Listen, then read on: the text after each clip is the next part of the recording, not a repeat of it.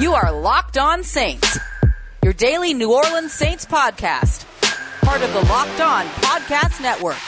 Your team every day.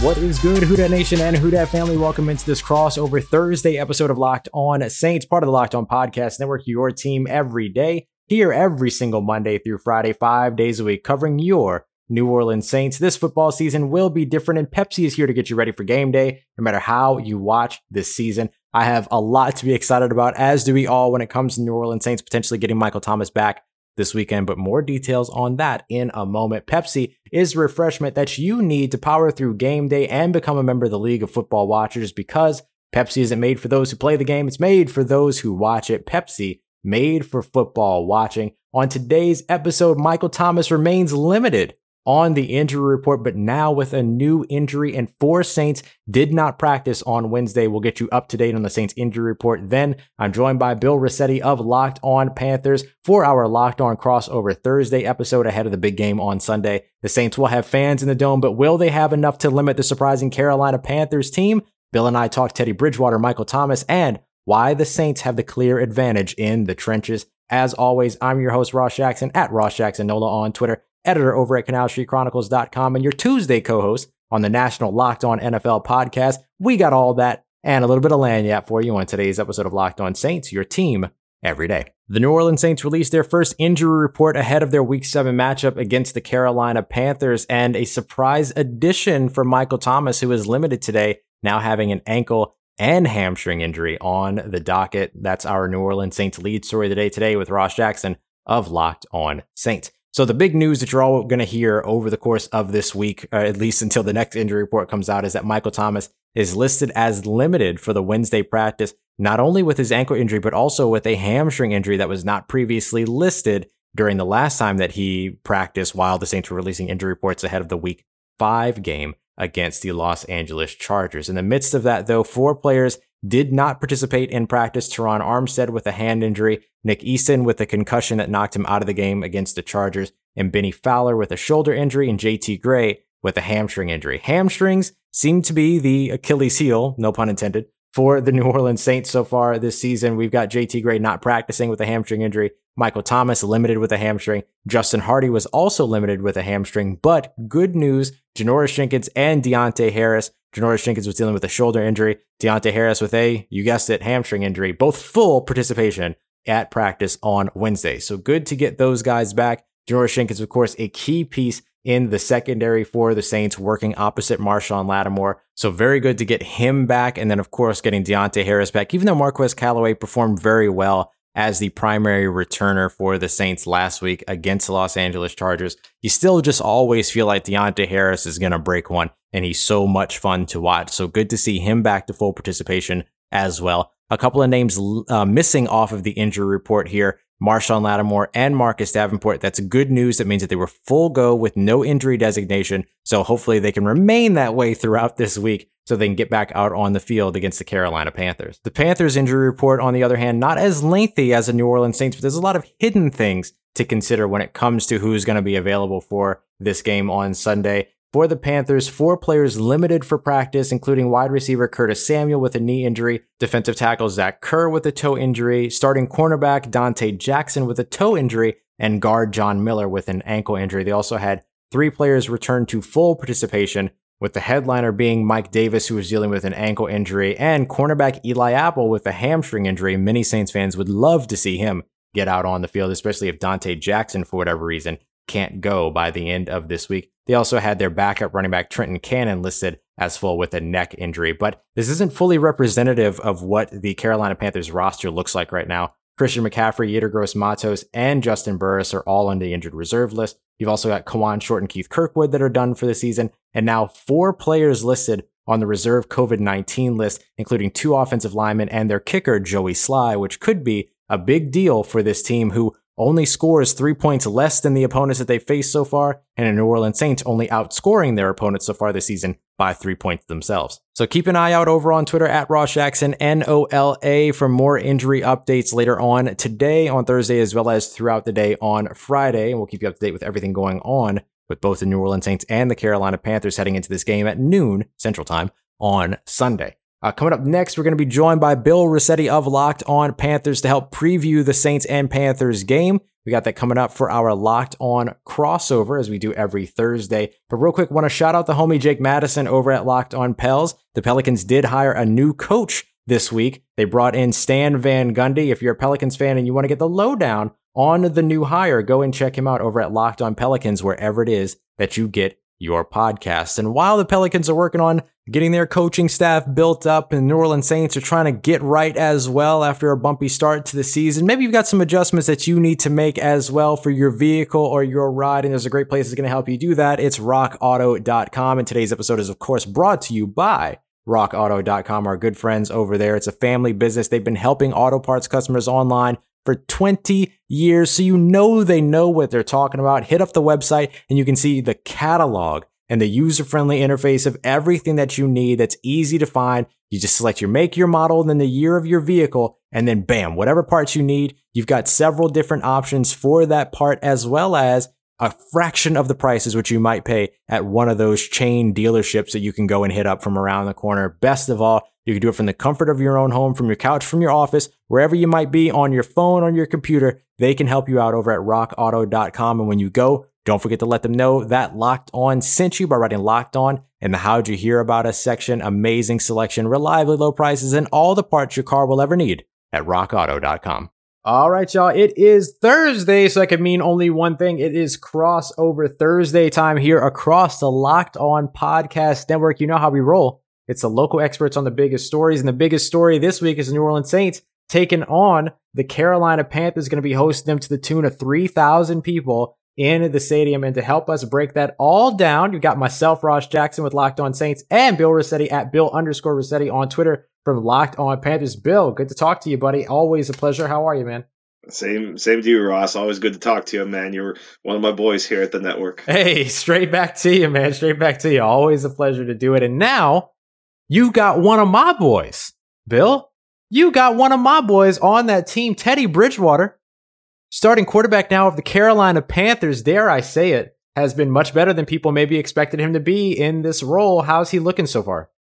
Yeah, you know, it was a it was a strong first few weeks. He obviously slipped up a little bit. You know, not all his fault, but the offense kind of, in a way, came back down to earth. I guess a little bit. I don't even know if I want to go that far, but I, I guess we can kind of use that term sure. uh, in Sunday's loss against the Bears. But um, you know, threw a couple of interceptions, even at a pick six that was called back uh, due to a penalty, was sacked four times. So overall, it was a just a down day for the Panthers offense on Sunday. But you know, the first five games before that, Bridgewater, I, I, kept saying, has been doing a nice job of taking care of the football. He had only thrown, you know, a few interceptions. They've mm-hmm. hardly turned the ball over.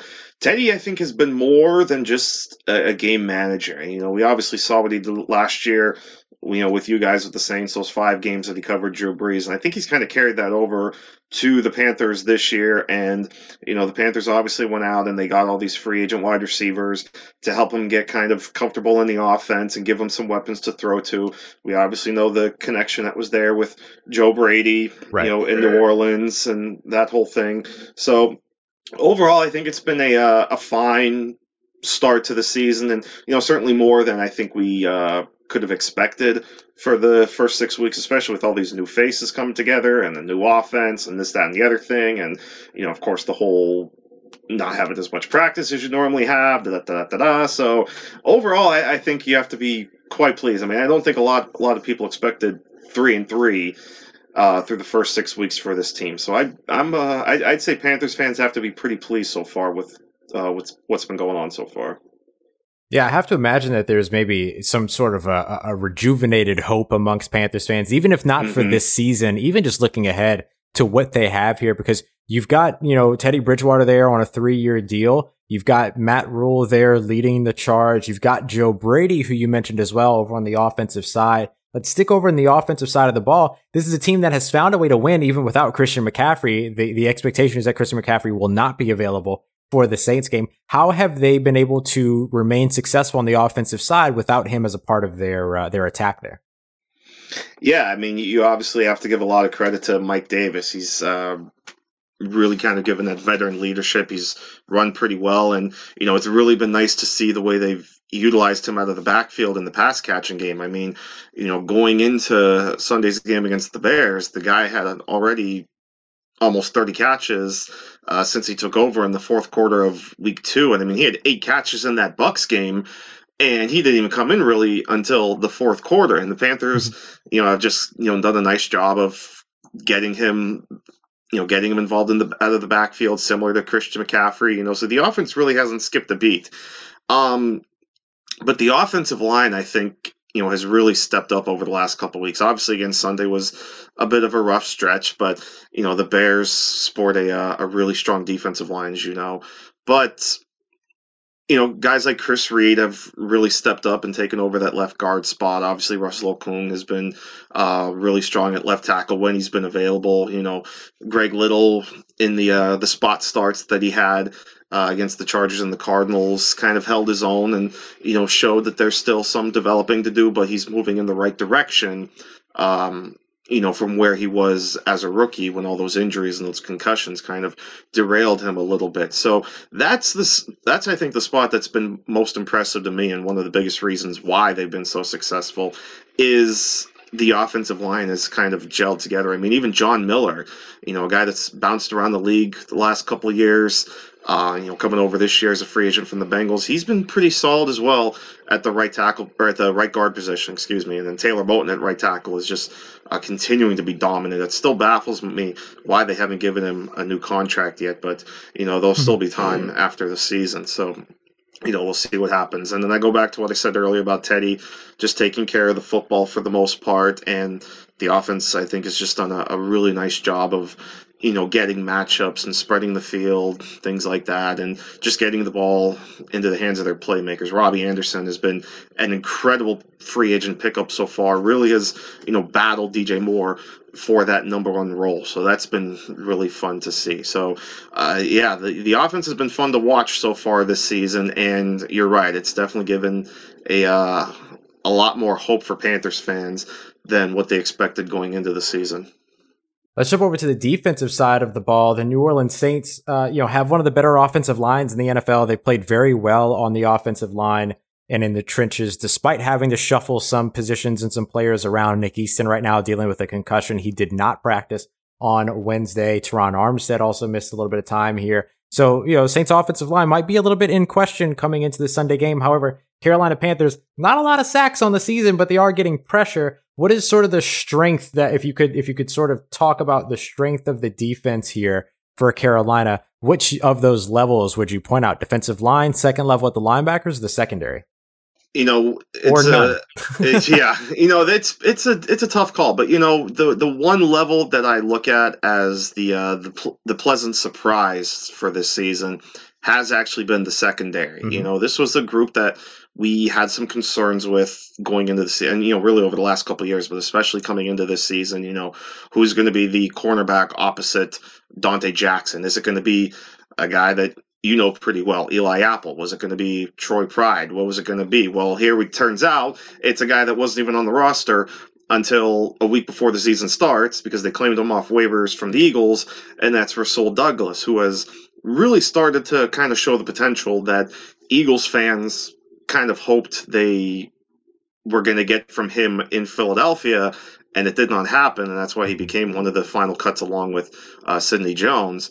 Panthers claim him, and immediately he has to see significant snaps because Donte Jackson goes down with an injury week one against the Raiders. Eli Apple, of course, was put on injured reserve before the season started. So you're talking Rasul Douglas and Troy Pride now playing significant snaps in week one. And from that point forward, Rasul Douglas has played pretty much every snap on defense, even with Donte Jackson coming back from injury, even with Eli Apple coming off injured reserve. Rasul Douglas has been an incredible addition to this Panthers defense. And then the safeties, you know, Tre Boston and Juston Burris, you know, before Juston Burris went down on Sunday and he's now on IR, but those two were providing uh, another tremendous grouping or uh, uh tremendous pairing. Juston Burris is one of those guys that kind of flies around the field. You know, showed his versatility in Cleveland. Was showing that again here.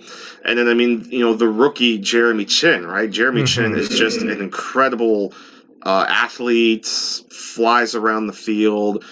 You know, he's that hybrid type player, right? He's the you know he's kind of listed as the Sam, but he's more almost like a third safety. You know, sort of that uh, Tyrann Mathieu type mold, I guess we could say, or almost like what uh, Bucs and Cardinals fans were hoping Deone Bucannon should have been, but never right, really was. Right. So those to me have been kind of the, the the big guys. You know, I, like how the defensive line has been playing. They've been you know getting some pressures, as you said, just haven't really been finishing on the quarterback. Um, Kawann Short, of course, now being done for the season. That that really stings. That that always sucks. This is two years in a row now for him. But Derrick Brown has been flashing a little bit. Yetur Gross-Matos has been flashing a bit, and Brian Burns just uh, just continues to be a stud. But like I said, I really love the way this secondary has been playing. It's been you know quite the pleasant surprise for this defense so far.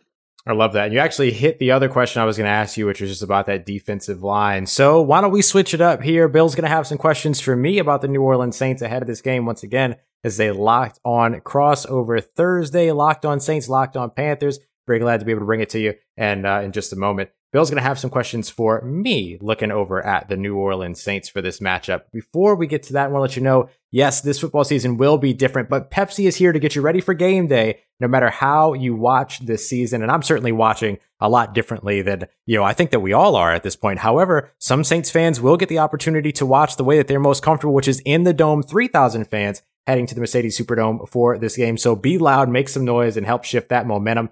Pepsi's going to be the refreshment, though, whether you're at the game or at home, that you need to power through game day and become a member of the League of Football Watchers. These passionate fans are the real generational talent that Pepsi fuels because Pepsi isn't made for those who play the game. It's made for those who watch it. Pepsi, made for football watching. Go to madeforfootballwatching.com and check out the latest football watching content from Pepsi. And we are back at you guys. Billy Rossetti, Ross Jackson, crossover Thursday. Continue. We're flipping the script now. We're going to talk some Saints. Really excited to talk to this because, like I said, always, always a pleasure to talk to Ross. So excited to dig into his brain here on the Saints. Ross. Um, I think the first thing I want to touch on with you, Ross, is um, obviously the, the Saints offense has kind of broken through a little bit over the last couple weeks. They had a sluggish start, have become more explosive over the last couple weeks.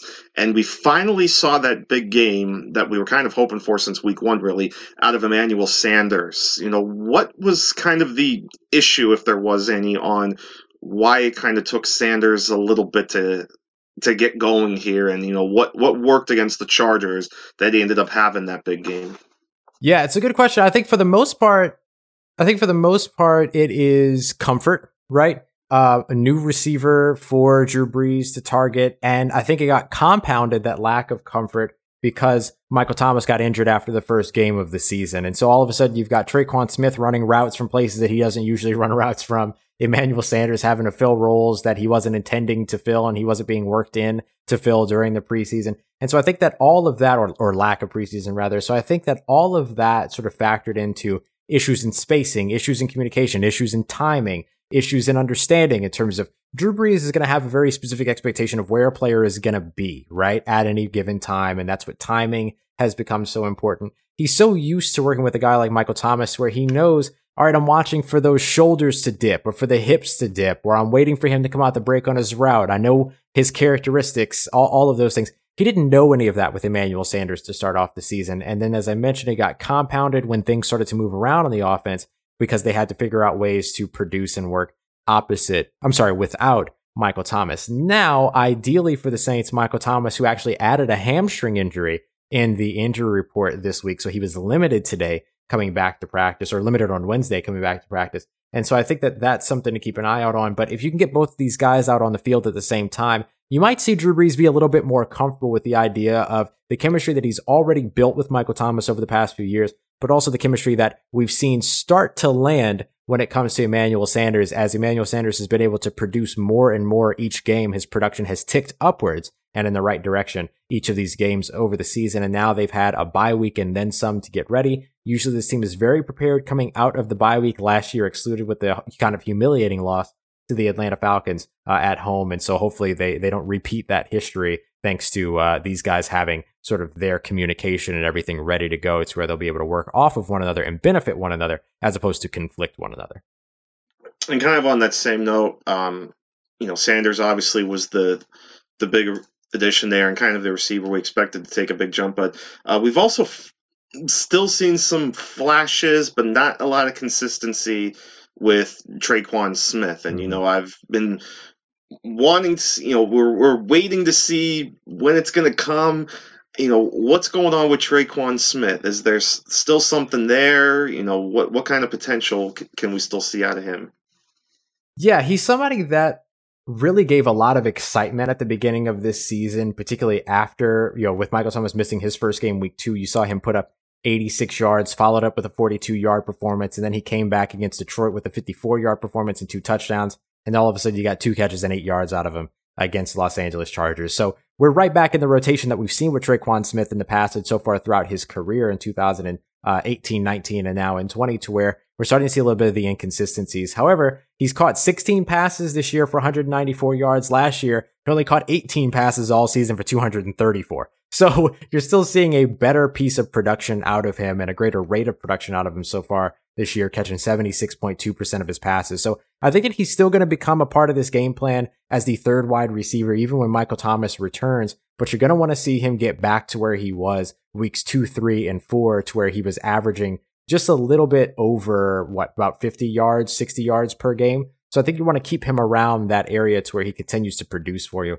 It's going to be really interesting to see because the Saints also went run heavy both against the Detroit Lions and starting off against the Los Angeles Chargers. And so they had to dig themselves out of holes there. But that's might still be a bit of the attitude for the Saints to where they're willing to really lean into the run game. And so that might cost some of the production in the receiving game for a guy like Tre'Quan, who would be third down the list, potentially even fourth down the list if you consider Jared Cook another option on top of him. Hmm Yeah, absolutely.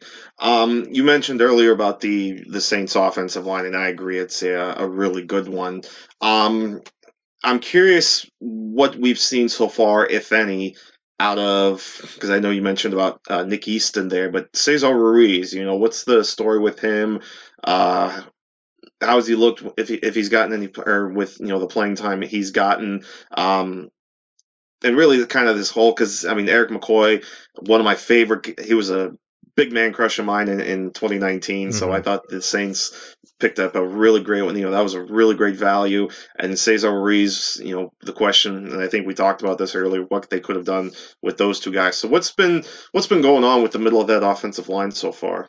Yeah, so so far you've seen really good production out of Nick Easton, Andrus Peat, and uh, and Erik McCoy. And now, Saints fans, you can hear the collective screams right now of the fact that I said that you've seen a good game, uh, you've seen a good season out of Andrus Peat. But Andrus Peat right now is number six in the NFL with a 95% pass block win rate, according to ESPN. Nick Easton is number eight. And then over when it comes to centers across the NFL, Erik McCoy is number seven, also with a 96% pass rush win rate. And you're seeing some of those guys pop up in the uh, in in the run block win rate section as well. Uh, it, so you're starting to see that across this offensive line. So they they've been producing pretty well. The big thing when it comes to Cesar is just what you would expect from him, right? He's a rookie coming in, playing a position that he didn't play in college. So there has been a little bit of inconsistency with him. He had a really nice game the first game that he played at right guard, which was the same game that Andrus Peat ended up getting injured in. Now Andrus Peat is back, taking over the left guard position. We've seen Nick Easton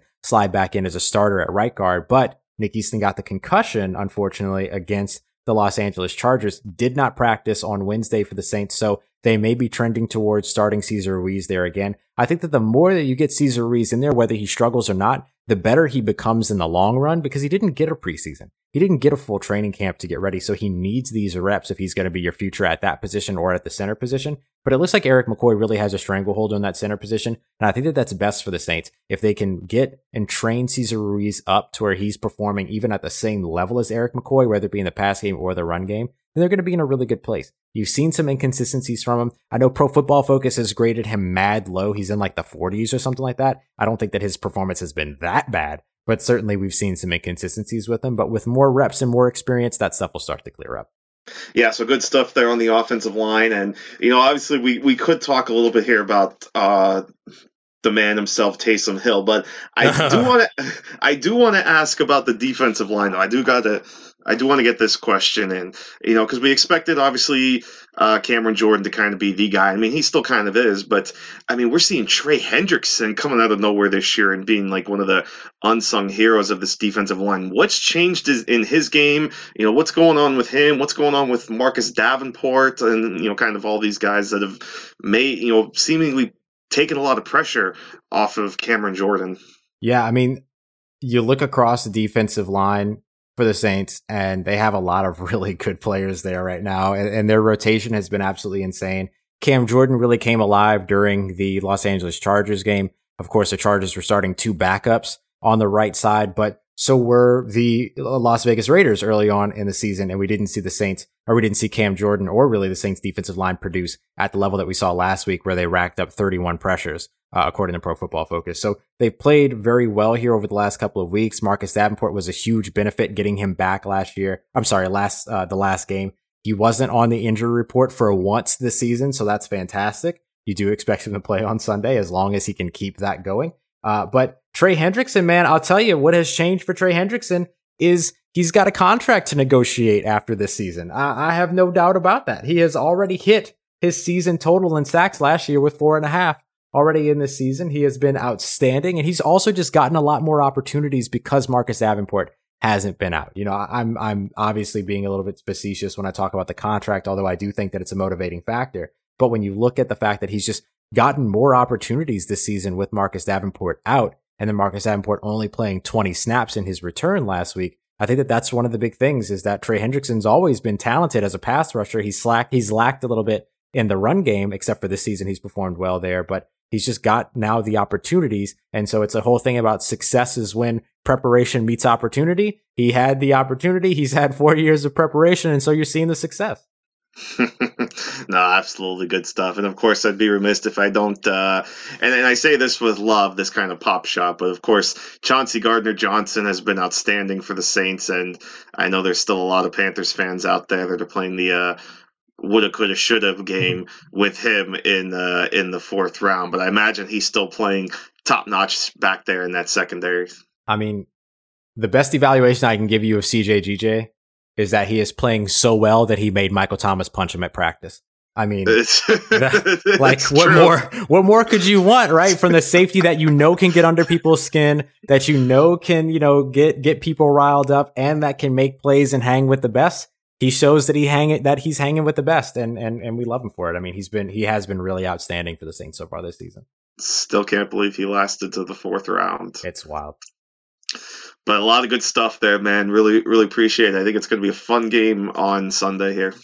Yeah, I think so too. Uh, Saints opening up at minus seven and a half. I'm not taking that line for the life of me. I'm going to wait and see how the Saints perform here because I think that either we're going to come out. I think it's go, it's true for both these teams. These teams are either going to come out with a lot of questions answered or a lot more questions to answer depending upon how they perform this weekend. All right, Who Dat Nation, that is our crossover Thursday episode Locked on Saints, Locked on Panthers for you. Should be a good game this Sunday, and we'll talk more about it tomorrow. We'll dig a little bit deeper with our Film Watch Friday, taking a look at what it is that the Panthers have been doing so far this season and where the Saints might be able to take advantage over on the offensive and defensive sides. As always, I appreciate y'all for coming through. Once again, I'm Ross Jackson. You can follow me on Twitter at Ross Jackson, N O L A. Hit me up. Let me know how the family's doing. Let me know how you're living. Let me know how you're momming them. Tell your friends, family, and fellow Saints fans about the show. And if you haven't already, please take a moment to subscribe, drop that five star rating and review. I thank you so much for all your support and for helping me grow this family. This has been Locked On Saints and Trust You That Nation.